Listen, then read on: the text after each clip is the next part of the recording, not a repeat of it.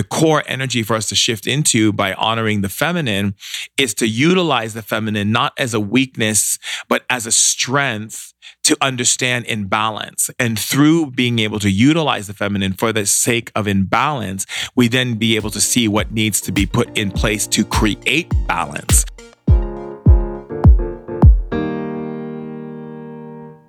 This is the Alchemized Life podcast, and I am your host, Ava Johanna transformational mentor, speaker, teacher, and most importantly, a woman on a mission to bring wellness to the world. This podcast was created to bridge the gap for anyone craving more love, health, and happiness in each and every day. And with every episode, you will receive practical guidance to create magic in your own life. Combining the expertise of wellness visionaries and thought leaders, each week we will bring it back to basics and provide you with the tools meant to empower you to thrive emotionally, physically, and spiritually. So, together, let's ditch the mean girl, you can't sit with us vibes, grab your favorite yoga pants, and start to find your uniquely alchemized life. Welcome, welcome back, you guys. Ava here. This is the Alchemized Life podcast. And as always, I am so grateful to have your ears for this episode with Shaman Durek. It's going to be an incredible interview and conversation for you guys to listen to. I was so excited to get the opportunity to sit in conversation with Shaman Durek and bring this interview to life, especially with his book Spirit Hacking that is coming out. If you know Shaman Durek, then you know that is going to be a powerful conversation. And if you have never heard of Shaman Durek before, buckle up, you guys. You are going to be so inspired by the end of this conversation. Before we jump into it, I just have to update you guys on a couple of things because there's been a few things in the works for a little while and they're all coming to fruition over the next couple of weeks. And I'm so excited to share them all with you. So, first things first, this Saturday, October 19th, I am hosting an Alchemized Life podcast meetup here in LA at Studio B at Bandier. So, right on the corner of Melrose and Crescent Heights is the new Bandier store. I've been teaching there since the summer, and we are doing a free podcast meetup there. So, we're going to take class, then grab coffee and just hang out with each other, get to know each other, and continue creating community around wellness and around all of the things that we love. So, anyways, I'm really excited. If you guys want to come, you can just send me a DM and let me know. But otherwise, you can just show up. Again, it's this Saturday, October 19th at 10 a.m. It's going to be really fun.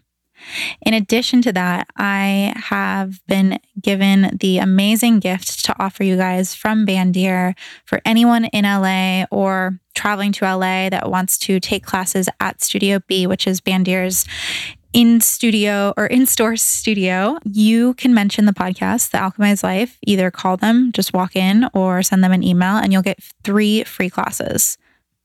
Yeah, three free classes for you to try all the different instructors. Um, I suggest trying my class, duh, and then also trying my girl Stevie's class and Aubrey's class as well. There are so many incredible instructors at Studio B, and they wanted to give you guys this gift. So, anyways, again, you can reach out or just walk into the studio, let them know that you're a listener of the Alchemized Life podcast, and they will hook you up with three free passes. So dope, you guys.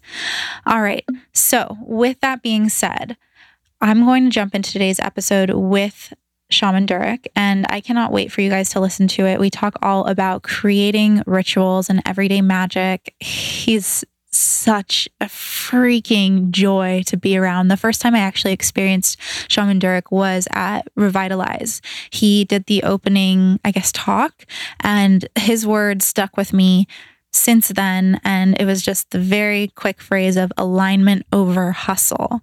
And I like to think that I now try to infuse that into everything that I do and everything that I teach. So, Shaman Durek, thank you for inspiring with me with that. Shaman Durek is a sixth generation shaman and an evolutionary innovator, spirit hacker, women's empowerment leader, and a visionary for the new age.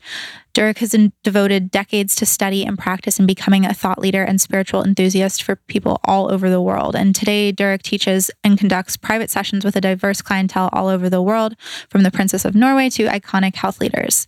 Like I mentioned at the beginning of this intro, he recently wrote his first book, Spirit Hacking. It is so good the way in which he writes in the book is just so relatable and humorous and funny. He makes it fun, he makes it easy. And I feel like that's how spirituality and all of this work should be. So if you guys love this episode, please let us know. Subscribe, rate, and review the podcast so we can get Shaman Durek and his new book out to as many people as possible. And then also share it with a friend or post it up on your Instagram stories, tagging the podcast at The Alchemized Life and tagging Shaman Durek at Shaman Durek. All right, you guys, that is it. I hope you enjoy this episode and I'll see you on the other side.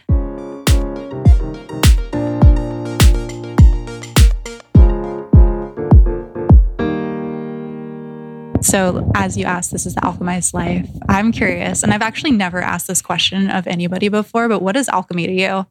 Alchemy to me is taking different components. Um, it can be anything from sound, or it can be uh, such as an herb. It could be so type of symbolism or a type of energy. And creating an alchemy is about finding the necessary components that, that actually support one another and bring them together to create an alchemized form that would actually serve something greater with each of those um, elements having an effect upon that which it's serving. So in shamanism, we utilize a lot of alchemy principles in the idea of merging certain types of energies plus certain types of medicines and certain types of uh, words and functionings and symbols and, and all of those into something that actually supports the person because everybody, of course, is operating in a different way in a different field of energy in different contexts. And so alchemy even is like when you see a DJ uh, spinning records at a party, right? DJ is the alchemist. He's actually taking different frequencies that he's hearing in one record to another frequency he hears on another record, and he's learning how to look at the audience and f- create what he wants from the alchemy of bringing these two frequencies together to generate energy for people to come together in a community and dance. So it's it exists in so many different elements. I mean, even right now we have alchemy happening with the wind that's happening mm-hmm. outside, and then you have the sun, and then you have you know these two elements coming together. But most people don't are not aware of the alchemy that happens within us and around us, so they lose the magic that that's being presented to them by not being aware of it. Yeah, absolutely. And it's interesting because I was having this, I guess, conversation with myself the other day, and I was journaling, and I was looking at like the stages of our personal development and how really when we begin to awaken that sense within us, it is kind of like the witness of, ah, okay, I see that I am now I, I'm I see that I'm thinking in certain ways and I am acting in certain ways. And this may not necessarily be in my best interest, or maybe it is in my best interest. And I can see the reaction or the cause and effect. And then from that point, I kind of like noodled on it a little bit more and was like, oh, and then once we are witnessing, then we really are able to become an alchemist because then we can start to control the things and not so much control in a way that is um, gripping on to the outcome, but control in a way that does create magic for us. And I think that it's really empowering when we are able to get to that point in our development and in our spiritual paths where we do recognize that we are all alchemists. So I think that's one of the reasons why I really wanted you to come on the podcast because you have just truly taken what it means to live an alchemized life and let it touch the lives of so many others. Um, so thank you so much for coming on the podcast. Absolutely. Thank you for having me. I, I feel also too that the, the, the true gateway to being an alchemist is surrender. Mm. Right. And I, I I always say this because when you are accessing what you just said, it requires surrender. It requires you to let go of any type of form or ideas that you have and let the spirit guide the alchemy and you be the vessel for that alchemy. So, yeah. One of the things that I've found, and a lot of people that I've talked to, is that it's so hard to surrender. It's just hard because it's so against what we've been told growing up. And I think that you do a beautiful job of explaining what it's like to surrender and doing it in a way that's gentle and trusting. So, can you share a little bit about that? Yeah. So, the first thing I always tell people is to look at the words that they use. If they use the word hard, right there, they're writing a code to the source to make it hard for them. So, we, uh, the first thing, the first key to surrender is to understand that to surrender to anything is the the first element is to not judge it and not to put any preconceived ideas or labels or uh, opinions upon it and literally just kind of sit with it until you until you get the invitation to absorb yourself into it. And that's where the surrender takes place. It, it takes place in the part of the breakdown from you uh, enough to be humble and have humility to be humble to actually let yourself be broken down and absorb into it. And then you actually begin to see the beauty and the energy and the wisdom and all the graces that come along with that. Yeah. Do you think that it has to be a practice? Like thinking about like the words that we use, how we can say something along the lines of, oh yeah, but you know, it's such a practice though. I have to continue doing this. And, you know, maybe it's not hard, but it's it's such a practice for me to do this. Do you think that there's a difference where we can have like quantum shifts in the way that we think or the way that we surrender, where we don't have to lean into, oh, it's such a practice or oh, it's so hard. I, I do. I think the quantum shift happens when you're able to expand your lexicon and you get out of the idea that you have to formulate the words that were taught to you in a dictionary, but you actually begin to create new words that describe emotions in different ways. So, like for instance, you know, um, I'll use the word having a pop rocks day. Well, people are like, "But That doesn't make sense," but it does if you understand what pop rocks are and what it means to me, or the sound of it. What does it sound like to you? It's uh, what does it sound like to another person is going to be completely different. The point is, whatever it sounds like to you, what it sounds like to a different person, is still going to be the same essence of energy that you're going to get from it instead of saying having a great day, which is such a word that's utilized within culture, you know, by the multitude, there is no real every every code of word has to have some form of emotional content to it to describe something or to be able to understand its meaning. And when you operate in in the field of I can't, but maybe um, it's hard. You're you're literally basically saying I'm not willing to expand my awareness and consciousness to all of the other doorways of possibility that exist because I'm afraid to look beyond the veil of which I've been shown. And I think the key element to actually bringing it, what we call into a practice. To me, in shamanism, we don't look at things as a practice. We see it as a definition of acceptance. So, for instance, if someone says to me, "I'm going to quit smoking," we we don't operate from the idea in shamanism that something is already outside of you. The idea of going, the word going means at some point, at some time, but there's no real definition that anchors it into reality. So therefore, it just floats in the ethers. And most people um, don't realize that if your words aren't anchored into this reality, the time frame of its manifestation will be longer and more driven out because the spirits have to wait till you actually start formulating words that they can anchor that thought that you had like maybe three months ago into manifestation. So the idea would be, I love how I've quit smoking. And then, and then say, by this date at this time within this period or like you can say or if you're going to use the word i'm going to heal myself you can say i'm going to heal myself add a definition anchor which is in two weeks i will uh, heal myself and then add another anchor through the, through that period of those two weeks all these amazing things are going to support me in that healing such as friends um, and the environment and and spirits and whatever it is that you want to bring into that healing circle and then um, say, and then add another anchor, which is, and during that process, it's going to be fun and easy to release during that process of healing. So now you've created a vessel for spirit to pour into all of the words, all the energies. And that's what true alchemy is, is the ability to take the combination of different things to tell a story to the spirit world that makes sense for them to be able to make it applicable in your life now. Mm, I think that that's so powerful. And for my mom, like she smokes and I want nothing more than for her to quit smoking. But she says that same exact thing I'm going to quit smoking. I'm just not ready yet, or something along the lines of that. And I'm always, of course, me being her daughter, I'm like, but like, when is it going to happen? So, when we have people in our lives like that, where we're ultimately not in control of their actions um, or their beliefs, how do we best support them? So the best way we support them is by calling out their light, not by getting frustrated with the fact that they're not doing it or getting there or reaching some level of idea that we see for them that they haven't yet um, taken on or adopted themselves into. Mm-hmm. So the thing that you would, you know, like for instance, I had a friend who smoked uh, chain smoked a lot. And everyone would be like, oh, I can't stand his smoking. And when are you going to quit smoking? And all that was was negative reinforcement. And what it did on, a, on, a, on an energetic level, it just invited the ego and every aspect that is there to identify energy and be uh, what we say a guard of the narrative. So if if someone is smoking and I like, when are you going to quit smoking? It's so this and that. I can't believe you're doing this to your body.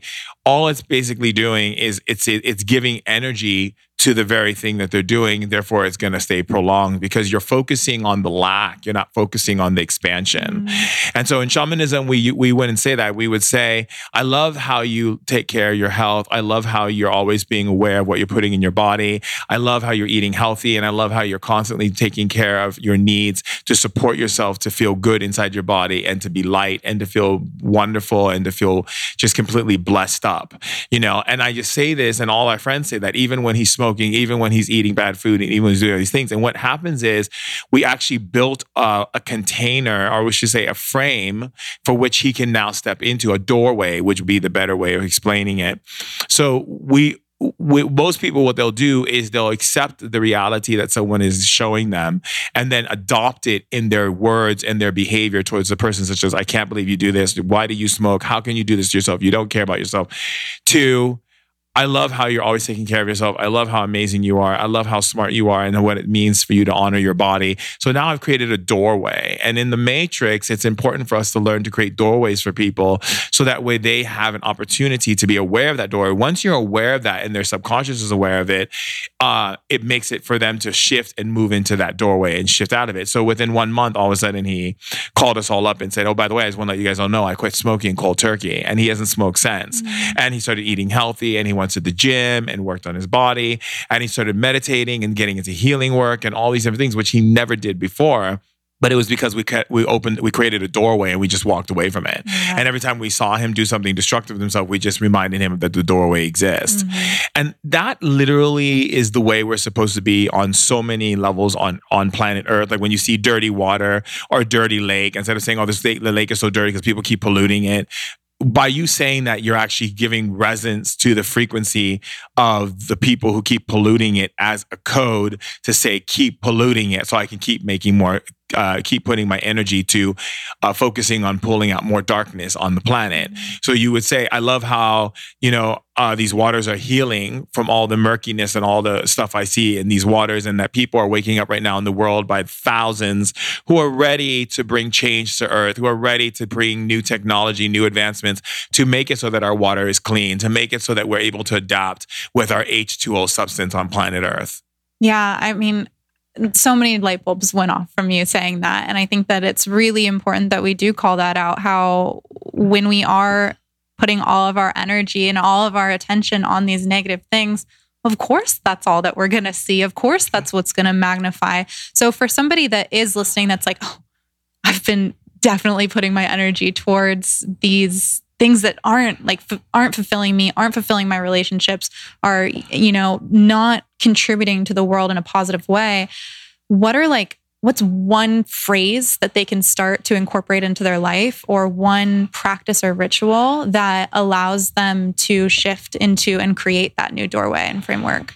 Well you know, I I think the the one word or one phrase they can use is the way I see it or the way I feel about it is that you know you're always taking good care of yourself and you're always acknowledging yourself. The way i see it is that you know i see a vision where you are completely honoring and loving and nurturing yourself and being there for yourself. Or you simply go to what i do which is to simply say the beautiful things that they are and claim their light out of their being. So you're basically going in and instead of focusing on what people want you to focus on, which is usually the drama or the things that they're going through, so they can feel a justification by sharing with you their horrible stories. And then by you actually being a participant of that behavior, you actually then take that energy on and then it frees them to be free. And then you end up feeling like crap.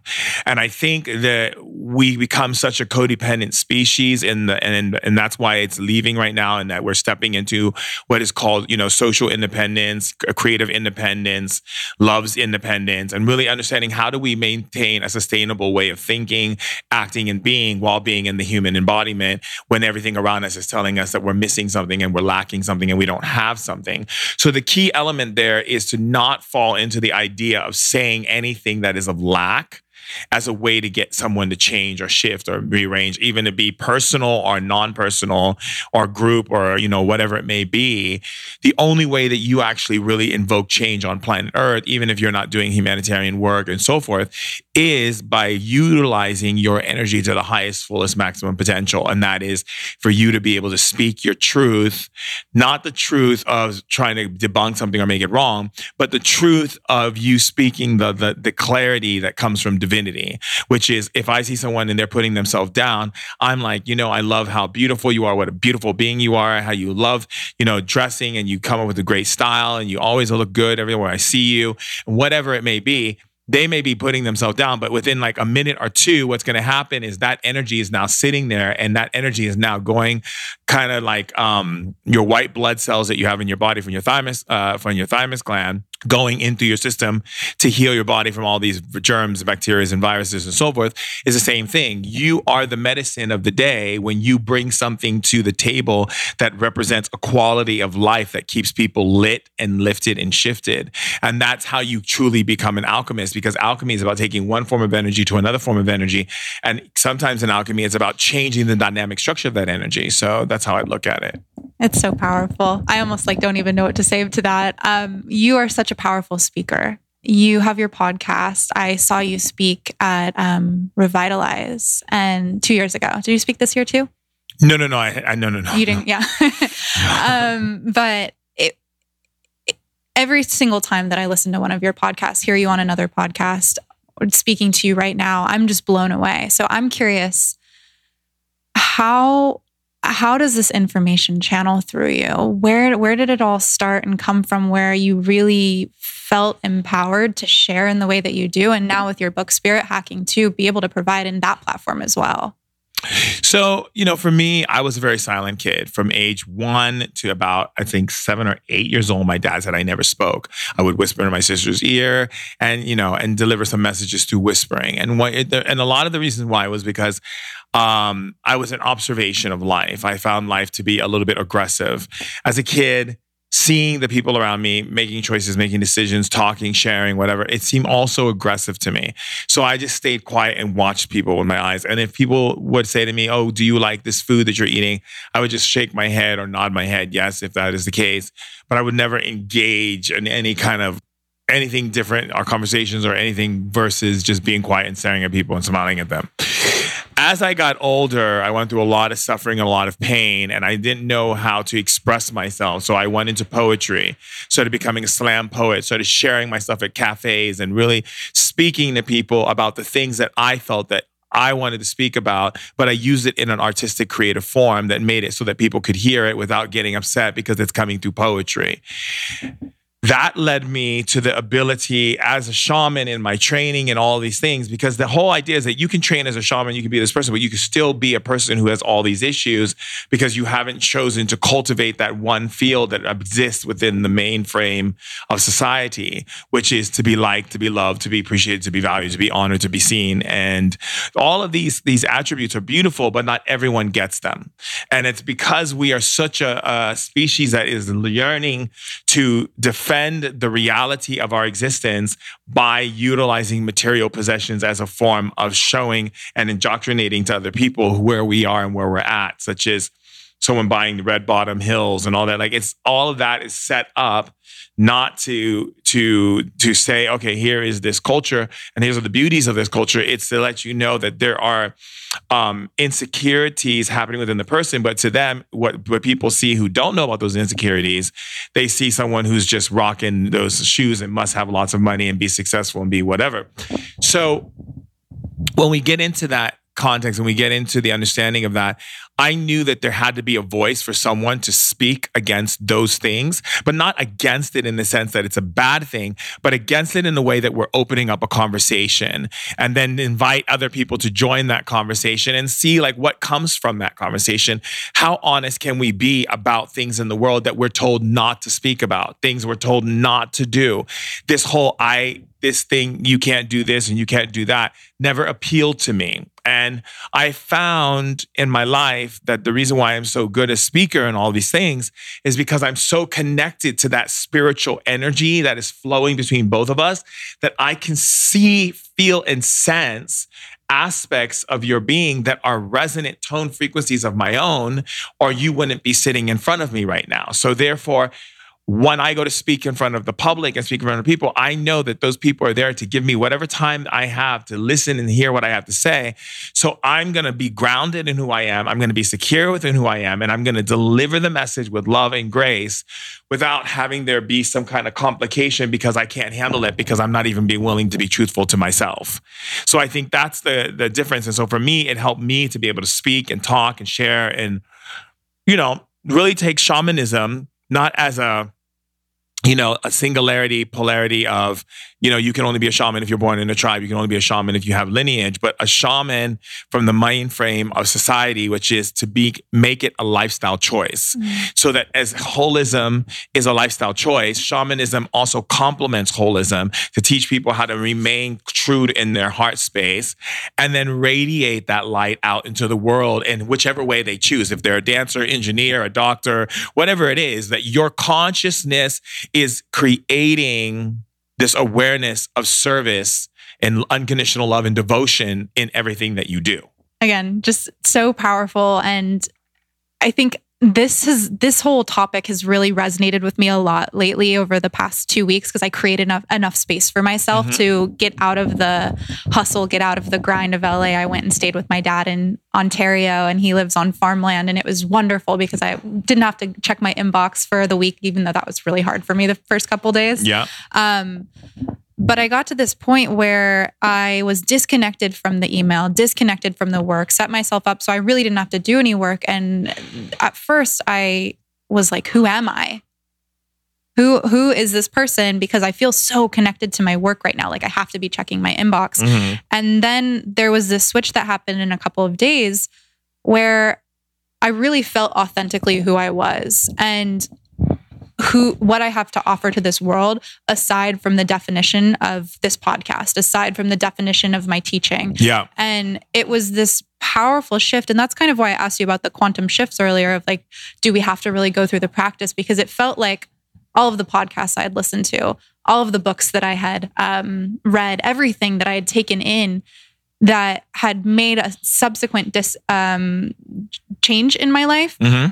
had finally like clicked and it finally had started to make a difference. And I think that when we are able to be authentically ourselves and get to that point where we know who that is and how we can be true to ourselves, we're able to make these massive shifts, create these quantum leaps in our own thought frames and the people around us too. So, would you agree with that?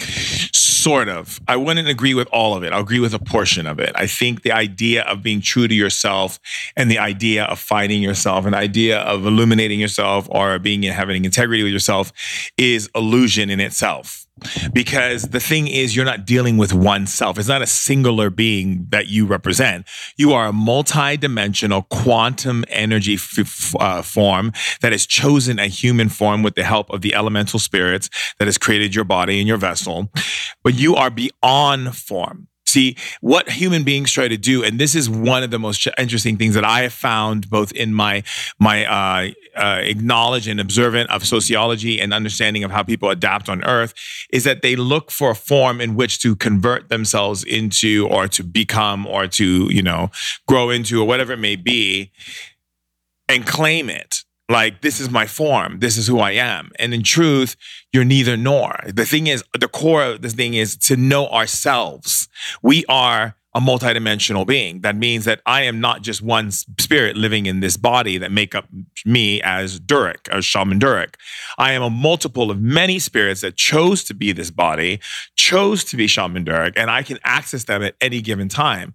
So whenever we step into the space of recognizing to be about the self, it's about being about the selves. Because when we're about the selves, then we're about community, we're about leadership, we're about very powerful earth moving energies because people have now realized that the definition of creation doesn't exist.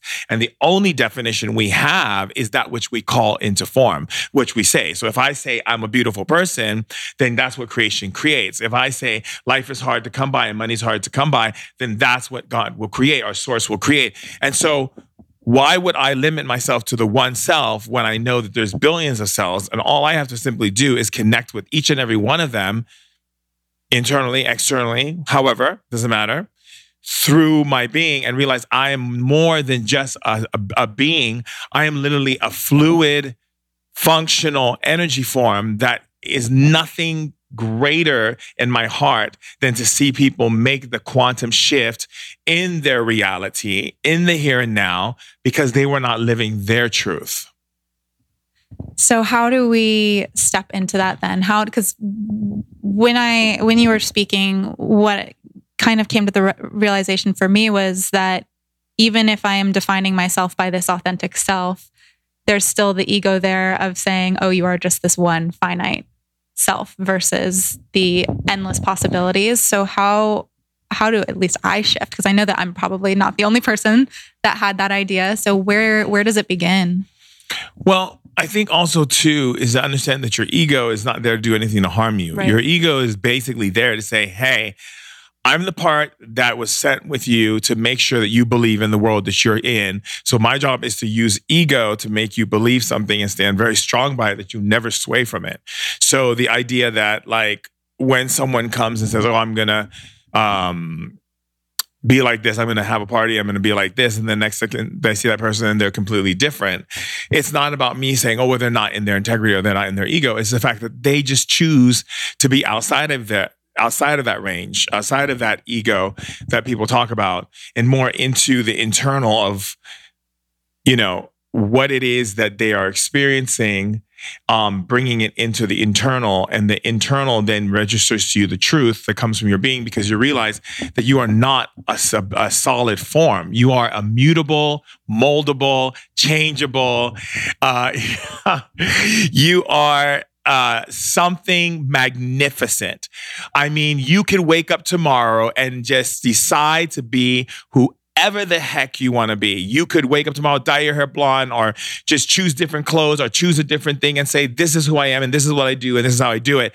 And then tomorrow you can choose to be something else. And what we have did, done is we've tried to formulate it into one box, one form, one idea. And that's why we have all these people on earth going, What's my life purpose? What's my life purpose? Instead of realizing they're in their life purpose. The fact that they walked down the street that day and felt love in their heart, they're in their life purpose.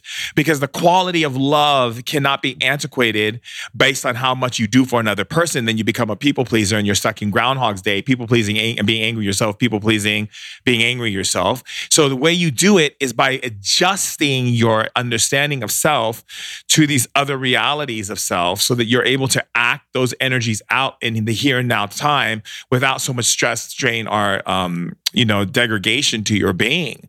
The love quality nature allows you to recognize that source is whatever you say source is. So if I wake up tomorrow and say, you know, I'm more sensitive, I'm more this, I'm more that, all of a sudden I become super sensitive. Then I wake up tomorrow and say, I have strong power and I'm very strong and I'm very powerful.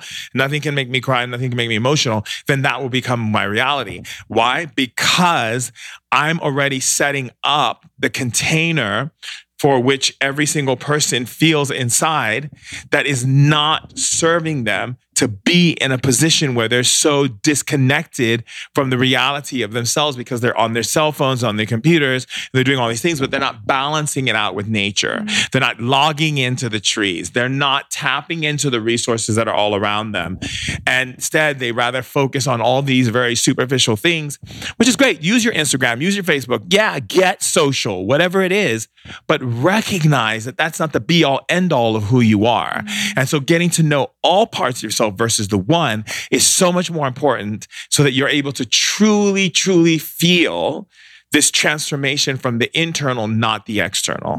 Where's your favorite place in nature? Where do you resonate with most? I love being in nature around the trees. Trees. Yeah, because the a trees and I talk a lot. Do you have a certain place in the world? Yeah. I like um, Humboldt County. I like the trees there. I like the sequoia redwoods. Um, I love the, uh, being around nature all the time, anytime. My uh, definite goal is to um, have a house with land and lots of trees. And I feel at peace when the trees are around because I know they can hear me. Yeah. So I know they can draw aid to me if I so need it. So I feel at peace where they're not like pining for my attention, trying to do all these things. They're just saying, Here I am, I'm a tree, and I give off this powerful energy, and you can take it from me if you need it. And if you don't need it, then don't use it. This is how I feel. I love that. My favorite place on earth is Big Sur and the trees there. Nice. Yeah. Yeah.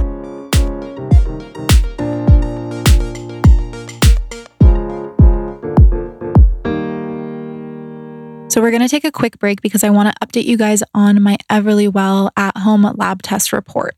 So if you've been listening to the podcast over the past couple of weeks, I shared that I found EverlyWell while at Wellspring last October. So it's officially been a year and that was ultimately the turning point for my skin. They have over 35 at home tests. So if you've never heard of them before, you guys have to go check them out.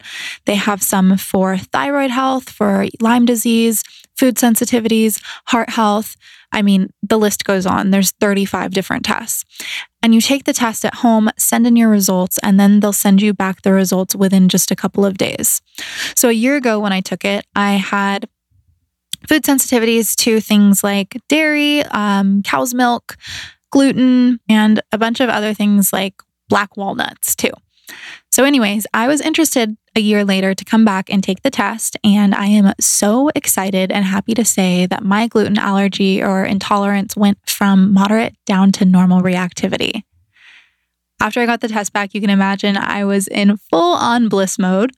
And if you've been struggling with your skin, digestion issues, or fatigue, I seriously recommend taking this test, you guys. I mean, after a year of working on my gut health, working on my digestion, it's so cool to see that my sensitivities can shift, just like yours can too. So, if you want to jump on the train and try EverlyWell, I'm hooking you up with a coupon because I love you guys very, very much. You can take the food sensitivity test like I did, or one of the other 35 at home tests they offer, including fertility, thyroid, Lyme disease, metabolism, heart health, just to name a few. All you have to do is head to everlywell.com forward slash alchemized. Use the code alchemized at checkout for 15% off of your test. Again, that's everlywell.com forward slash alchemized. Your code is alchemized for 15% off your at home lab test.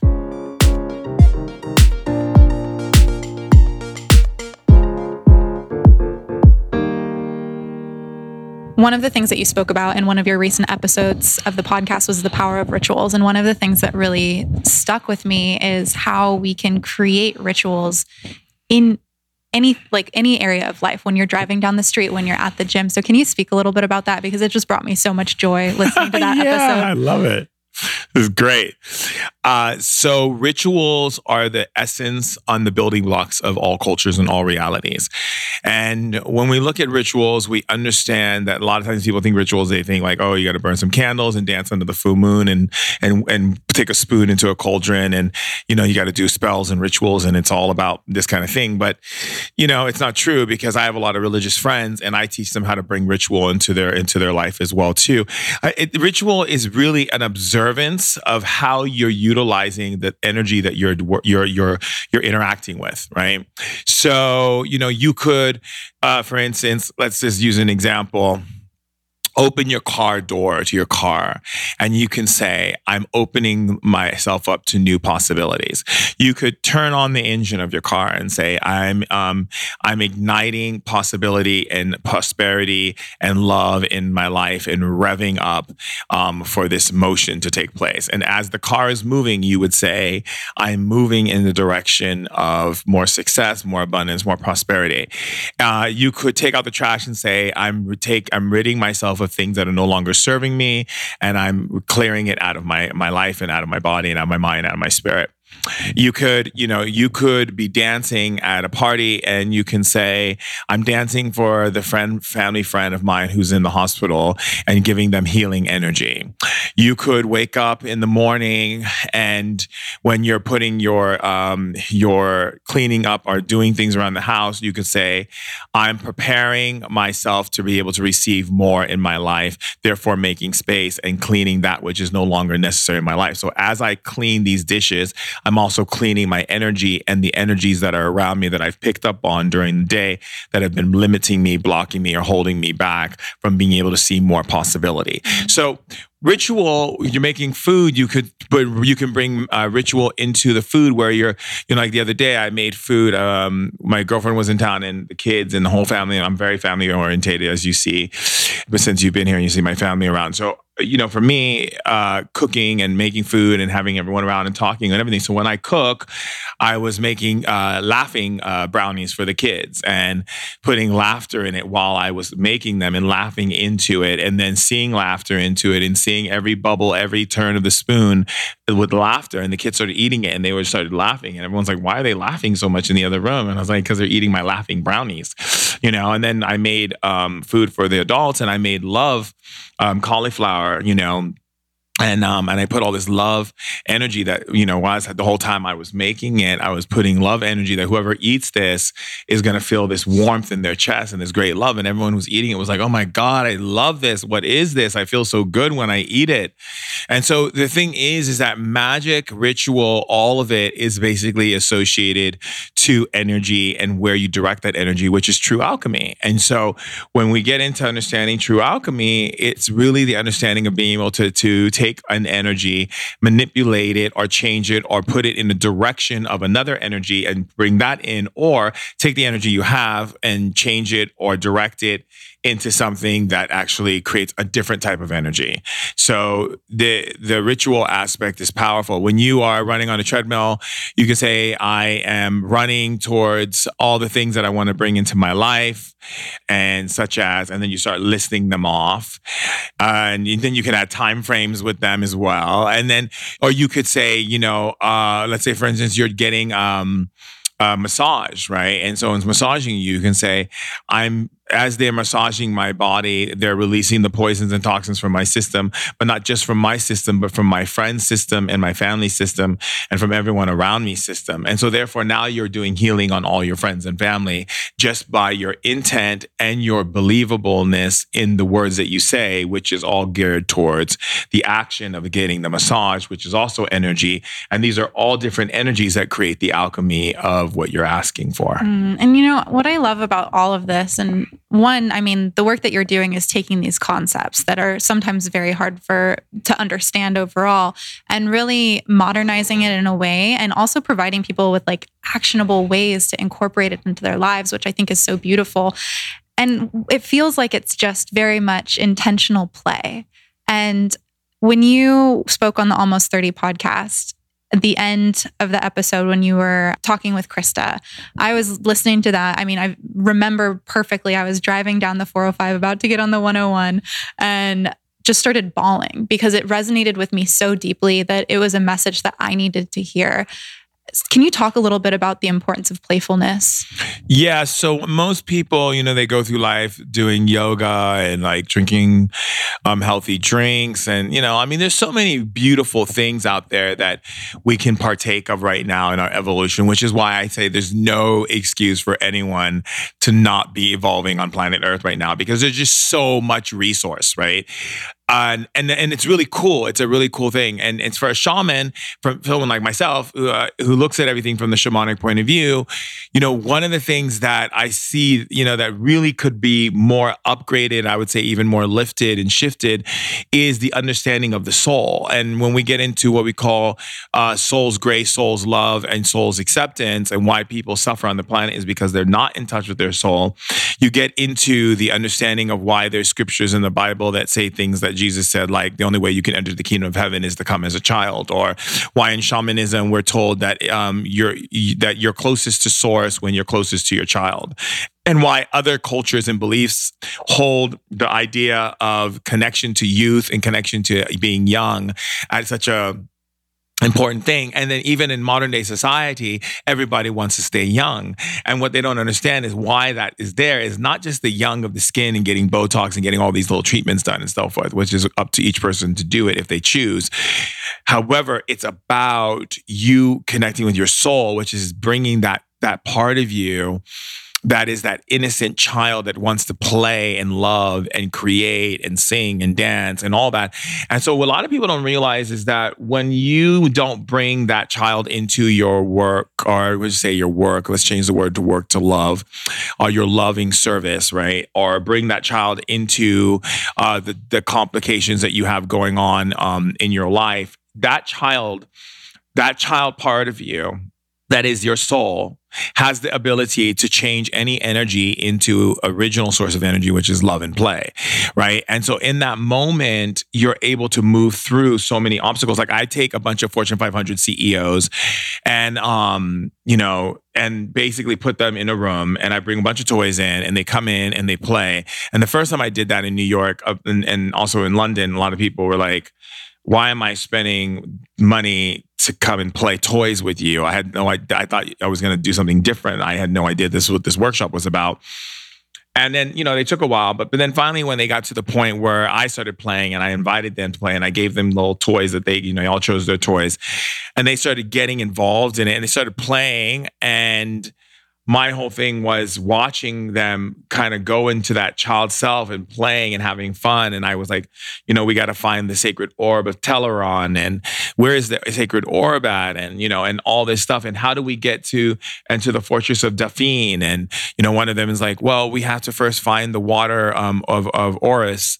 And where is the water of Oris? Well, first we have to find the gold, the old man with the sacred flower. And, you know, and we started getting into that space and they started joining along with it and then at the end, they all, you know, say goodbye and they thank me for the workshop. And then two weeks and three weeks later, I was getting phone calls from all these CEOs from my my team saying how it completely changed the way they saw their company and how they things that they thought were obstacles were not really obstacles, but were actually there to teach them how to look inside. And they started be, uh, you know, it's a lot of the creative um, people who came in and did those exercises started realizing how to take creativity to a different level than they actually were operating in. So what it did was it, it basically opened up them to their creative energy source, their intellectual energy source, which allows the brain space technology to be upgraded so that you're able to bring forth new information that you would have never have found if you were too busy playing in one sandbox.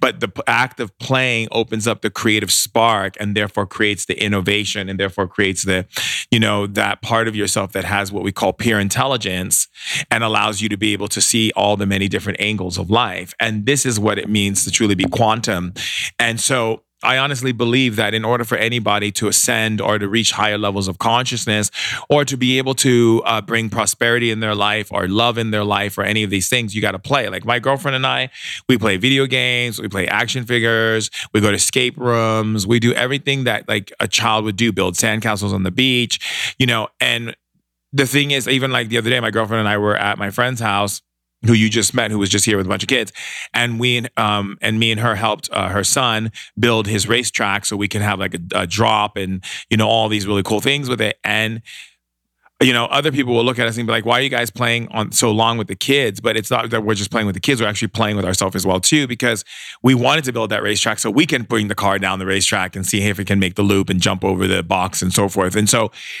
but what it did was it after doing all of that that day, it opened up all these opportunities for us. And so I think that society has been put into a very, I would say, a very aggressive way of looking at life where you get a certain amount of being a kid and then the rest of it you have to kind of go into an institution that tells you how to think against yourself to think codependently not independently which is where we need to be in order to create sustainability on planet earth not just human sustainability but also sustainability with everything that we actually build with technology or with our crafts and our ideas and our innovations. There's a point in shamanism where we look at what chooses how do we choose a shaman to be the next in line shaman? And it's not the people who are following the rules and doing something so perfectly. It's the one who breaks the rules and does something so differently. And and is away from the tribe doing something completely that you would never think someone would do. It could even be just the kids, everyone's going to bed and the kid gets up to look at the stars at night. That person has potential to be a shaman because that means they're able to let spirit guide through them through playfulness. And all transformation and all innovation and all creative geniusness comes from play. Mm. You know, and I can totally resonate with the witnessing of things opening up for you after playing because that's what's happened for me over the past couple of weeks of just kind of like sitting back a little bit. But initially, I felt a lot of guilt. And I think that that's because, again, our society is so aggressive with do, do, do. Make sure that you continue to make more money than the next person that, that you see, to buy all these things, to have higher ranks. It's been so ingrained in the collective consciousness that it for me i felt so much guilt sitting back a little bit even when i saw some things start to come in. So how do we shift from that more dare i say masculine energy to the more feminine receptivity and fluidness um, one within our own individual experience but then also for the collective as well that's a be that's a beautiful question, and I love it, and I'm excited to answer it. And the first thing is to access anything from the feminine aspect, we have to be willing to understand what is the feminine aspect. The quality of life, right, is held within the feminine tones. That's like it's the it's the frequency of what I call the life code, right? And women hold the life code. And the life code not only is for their ability to bring life through their vessels, which is a great honor to the spirits, which means that women have definitely done something really amazing in other planets for them to be on Earth planet to get to bring another being through their vessel, which is like I mean, come on, you know, and then that you know what I mean? And then so then there's the the consciousness aspect of it, right? Which is, you know, looking at the simplicity of things without trying to uh, and and when I say trying, because that's as far as you're going to get if you think you're getting into the feminine. The feminine is about seeing things, both the inner and outer dimensions of things. So when a woman walks into a room, she's not just looking at the dinner table where she's going to sit down and have friends over for dinner.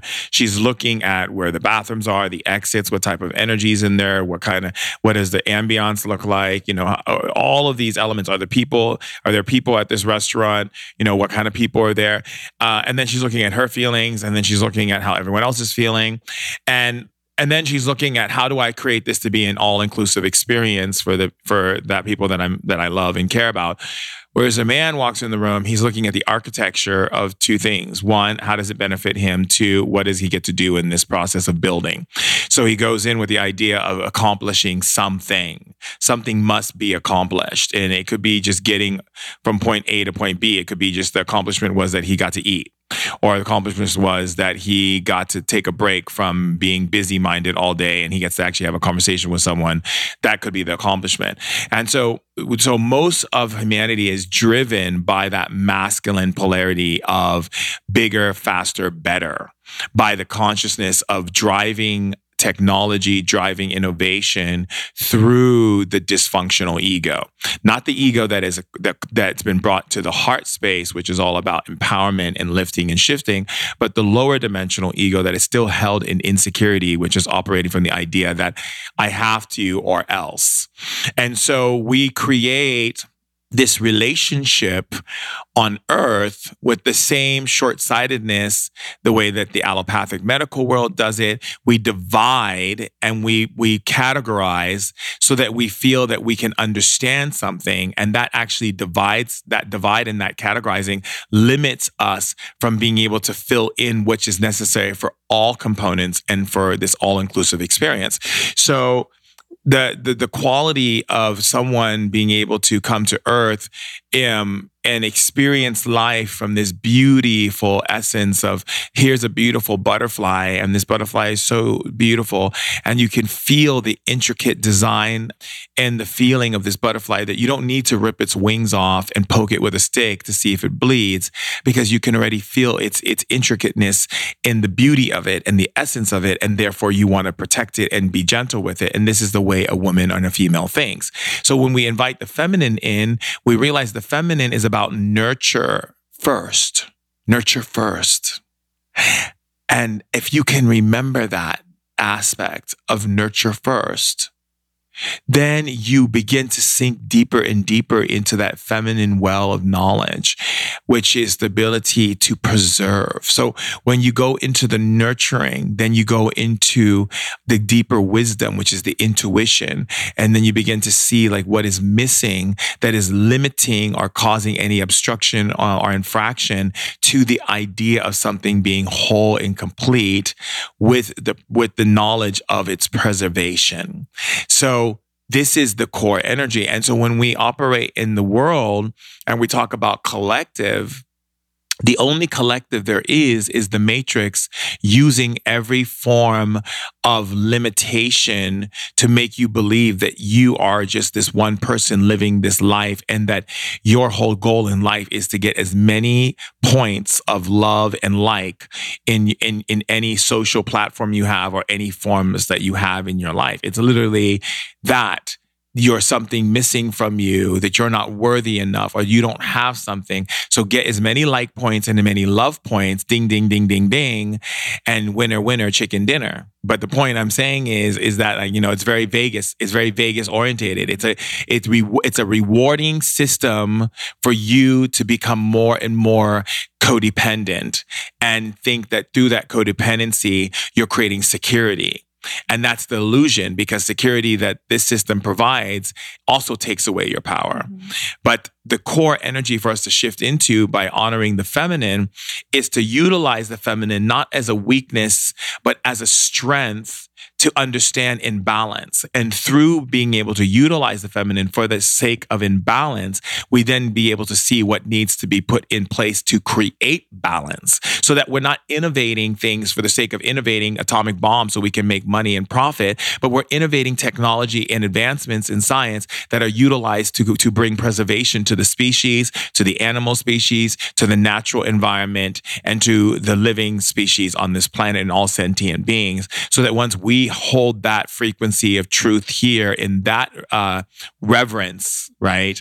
Then we're able to then connect with other beings in other parts of the galaxy because they won't be afraid, not afraid that they're afraid of of us but they're afraid of us hurting ourselves because of their existence mm. right so there's so so we the, the whole understanding of shadowing our reality is because we're not comfortable yet, but we are becoming more so with the help of people like you and me and all the other people who are listening who are born to be leaders to bring legacy, leave legacy on the planet by stepping into that heart space and bringing in that feminine energy, be it male or female. Because a lot of times me, women will say, oh, well, I'm feminine because I'm a woman. No, it doesn't mean that. If you're not operating from nurture first, you are not holding the feminine frequency because you can't go from nurture first and then to intuition, then to go into, uh, you know, uh, preservation you're not nurture first, you're not getting any of those other levels. And that's why, you know, women are having a difficulty on so many different levels from being able to achieve orgasms or being able to really connect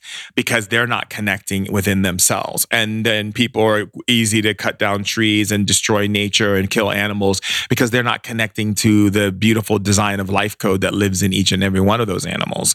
And so there's a quality of life that changes from the idea that there's this lack and this yearning to fill in that void with material possessions and things that just make you get what I call a, a quick fix or a retail therapy or a quick high to you actually learning how to become a sustainable person where there is no lack and you're only get, uh, purchasing things and getting involved in things that are literally lifting and shifting you, not just collecting dust in your house like for instance, this Airbnb that I rent here while I'm here in uh, on tour in LA.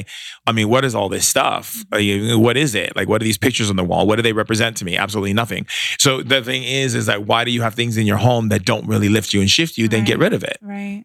Yeah, I think that that. I mean, I just moved into a new place, so and we've been so intentional with everything that we've gotten so far, and actually, we've only bought a couch so far. And that's because I don't want to just fill my home with things that are going to be those quick fixes. And I think the thing that shifted for me was realizing that every time I did that, I was trying to fill a void that was inside of me that instead I could fill with something so much more nurturing, like um, even just taking a bath or placing my hands on my heart and breathing or meditating or journaling. And there were all these practices that, you know, everyone, of, course, has heard a dozen times on a dozen podcasts as things to do, but they really do work because they help to get you into that state of nurture and into that state of intuition.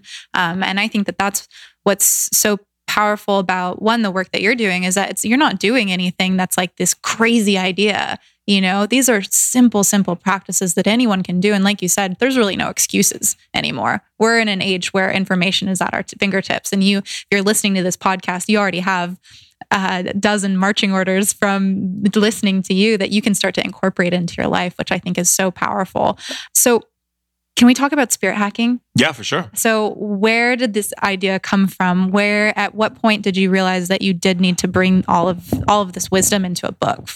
So, you know, I, I it's interesting because, you know, I'm I'm I'm a big in um, anthropology and sociology and I'm very much about human development and how do we as a species why do we have this infraction of war on our planet? Why do we continue to kill our own kind? Why do we continue to kill our own resources? And, and why do we continue to um, destroy our own selves?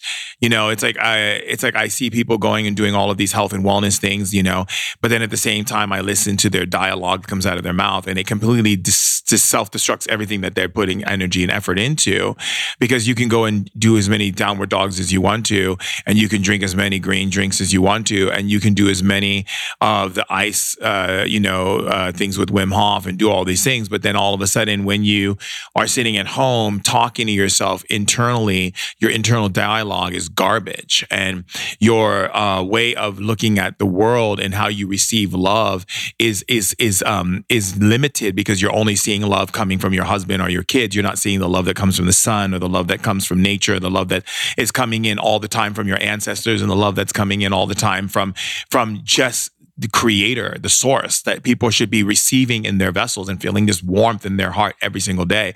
So so I was looking at, you know, my knowledge in shamanism and then looking at my knowledge in, in magic that as a part of shamanism as well. Um, and then ritual, which is a part of shamanism as well. And then being a kid, which is a part of shamanism. And then finding a way to not make it so that someone has to spend 23 years to become, you know, knowledgeable in these, in these practices, you know, like I had to from my childhood to where I am now. Uh, and to be able to make it a quick experience that has lifelong results. Because my whole thing is like, why do you want to spend your life in therapy when you could spend like one day or two minutes or 15 minutes doing a spirit hack that is going to shift your perspective and your life in such a quick way that you can have all that time that you would be spending money for therapy or spending money doing all these things that you feel you need to do in order to become quote unquote spiritual, which spirituality to me means just someone who wants to evolve, that you can spend it having fun, you know, and and and enjoy your life. And so my one of my best friends is Dave Asprey, and we spent a lot of time together. We're literally brothers. We were we were connected in another lifetime together in Egypt. And you know, we he was a priestess in uh, in Egypt in one of my lives where I was a pharaoh, and we spent a lot of time together in that life. And when in this life, you know, we came into each other's life in this life, and one of the things that we really loved was how quick we we came back together, and and not only just that, but also the idea of um, you know, he does the biohacking. And what I looked at in the biohacking was that, you know, people are using these quick fix to get these experiences like boosting their mitochondria and accelerating their serotonin and, you know, doing all of these things to upgrade their system. So I'm like, why, who is doing it in the spirit world? Who is the person upgrading, teach, teaching people quick hacks to upgrade themselves in the spirit world so they don't have to spend doing all these things to get somewhere where they want to go or take ayahuasca because they want to go into deep experience when they can do these hacks and take them there in like a matter of minutes. So, or someone who doesn't believe in magic and then teach them how to access magic in like like less than three minutes, right? And so that's why I created spirit hacking. And so I call myself the spirit hacker. And basically, it's hacking your spirit basically using shamanic understanding and understanding principles of psychology and understanding principles of, of human development and sociology and anthropology and knowing physiology and using those experiences to create a way for you to hack yourself so quickly and shift things so quickly in your life that you're like, oh my God, this is long lasting results. This isn't just like a quick fix. This is like my whole paradigm has been flipped upside down, you know? And so I wanted to like start show it took me years to cultivate. I've been doing it since I was a kid, you know, and and the interesting thing is I've been meeting with all these different scientists around the world and sharing it with them and skeptics and doctors and whatever and then they would do it and they're just like what the heck is this? This is like future. This is crazy. How is it that you got like the other day I was doing it I was being interviewed um, by this press person and I taught her how to cha- to lower her heart rate by spirit hacking. And I taught this one guy uh, who was having chronic depression how to clear his depression in less than five minutes. And he hasn't had depression since.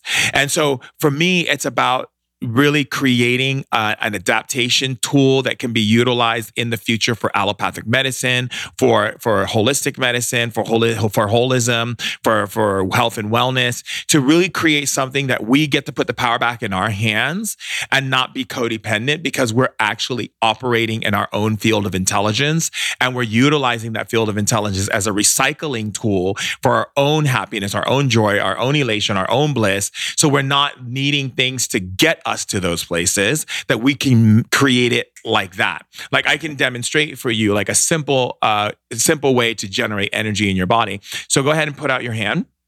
Actually, let's do it with your let's do it with your other hand. Put switch the yeah. So put your hand. So are you gonna say these simple words, right? Simple, simple, simple, simple. Okay. You're gonna say, I've created I've created a powerful electrical energy ball. A powerful electrical energy ball that's sitting in the palm of my hand. That's sitting in the palm of my hand. That has moved through my belief system. That has moved through my belief system. And my conscious programming. And my conscious programming. What just happened? I can see a ball. Mm-hmm. And what do you and what do you feel? Yeah, I can see it and feel it in and my what, hands. And what sensations are you feeling? It's completely tingly all over my arm. Exactly. Yeah. Now watch. Say Electricity. Electricity. Hello. Hello. Go inside of my arm. Go inside of my arm. And vibrate the muscles in my arm. And vibrate the muscles in my arm. Whoa. Pretty amazing, it's right? Pretty cool. Watch this. Say electricity, go into my heart. Electricity, go into my heart. And bring fire of unconditional love from and, my heart. And bring fire of unconditional love from my heart. Yeah. Alchemy. Exactly. So you're so what you're doing is you're learning how to to step into the whole purpose why we're here, which is to be conscious creators, right? Quantum conscious creators. The ability to create at will. The ability to orchestrate energies from the universe, from a tree, from a flower, from a plant, without the need to take it. So, like, let's give you another one. Um, Go ahead, say download into my body. Download into my body. Laughter. Laughter. Accelerate the frequency. Accelerate the frequency. To 100. To 100. 200. 200. 300. 300. 400. 400. 500. 500. 600. 600. 700. 700. Do you see what's happening? Yeah. Because you were able to use your power to spirit hack and create electricity out of thin air. Your being now is able to download frequency. Mm. Now, when you're dealing with someone who is going through pain or suffering or going through a difficulty in their life, overcoming heartache, whatever it is that they, whatever it is that people are claiming that's causing them difficulty, it could be money issues, whatever it may be, it doesn't matter. Okay. You can spirit hack those things. And you can do it in such an easier way. You want to access deep meditation. You can hack yourself to go to the deepest meditation in a matter of a minute. And the bus could go by and people could throw a horn in your ear and it won't even affect you. I've been teaching spirit hacking to a lot of my young students who are like age six and seven, and they said it's changed the way they go to school with other kids. I've teaching spirit hacking to um, to Wall Street execs, and they've said it's changed the way they see their their the way that they look at numbers. A lot of them who are analysts see things differently. They they things that they would have missed, they don't miss anymore. You know, I've been teaching spirit hacking to actress friends of mine, so who've had major anxiety walking the red carpet, and I've taught them how to create force fields of energy that create energy forms that that where if energy is being coming in from empathic waves that from people's emotions and thoughts they can't feel it. I mean, there's all kinds of hacks, and so this is why I did that book. And when I did it, and Dave was like, "Oh my god, I got to write the foreword to your book." I got to do the foreword. And then Paul Hawken jumped in. He's so amazing. And he's one of the top scientists for environmental um, science in the world. And he wrote a book called Drawdown. He's a genius and he figured out how we're going to heal and fix our planet. And he works with the top t- scientists all over the world and speaks on the biggest boards of business and so forth. And then Caroline Leaf came in and was like, I'm a neuroscientist and got into what I was doing. And, you know, and all of them has just been so wonderful. And Dr. Will Cole, all these different doctors and scientists who've been backing up my book and supporting it. And I write it in a very cheeky, fun way. Like, you know, like imagine. like one of my chapters is fuck forgiveness, you know, and like, you know, and I and I say these things because I, I don't want it to be this heady, like scientific book on shamanism. I want it to be that a teenager will read it and laugh, you know, and that when you read it, you'll laugh and you'll be like, oh my God, did he really just say that? That's exactly what I've been thinking my whole life, but I've never been able to formulate it into words. That's what it's about. Mm. Shaman Durek, you are lighting up the world, the universe. I'm so grateful and I'm so excited to read your book. So, for those that are listening, you have your Ancient Wisdom Today podcast. How else can people follow along with your journey? They can go to uh, Shaman Durek on Instagram. Uh, I do a lot of lives and bring on uh, people in the tribe to talk and share their wisdom because I like to hear from other people's ideas of what kind of things they can teach me and share with the tribe. Um, you can also check out my shaman school where you can learn how to access your powers, uh, define your certain realities of consciousness, and be able to really step into what it means to anchor your power in this now time and become a giant, a lit giant, uh, which is what I call, you know, uh, being alive and living your truth and really being lit. Because the thing is, if you're going to be on this planet, then you got to shine your light and you got to radiate and you got to illuminate. And, and it's important for you to recognize that there's only one of you. So you gotta you gotta live your life 100% like live your best life because there's only one of you and there and it's and, and mathematically there's no way that we could duplicate you ever again. So like really live it. So you can do that. Check out the podcast. You know you can pre-order the book on amazon and barnes and noble. And just remember how awesome you all are. Like remember that. Like every morning you wake up be like you know what? I'm awesome you know and and and look at yourself in the mirror and be like you're awesome. Because you know self self love is so important but being selfish is the new self love and selfishness isn't a bad thing. Selfishness means that you first right? Because you first then allows the overflow to go out to everyone. So the more you take care of yourself the more you take care of all of us. So thank you for having me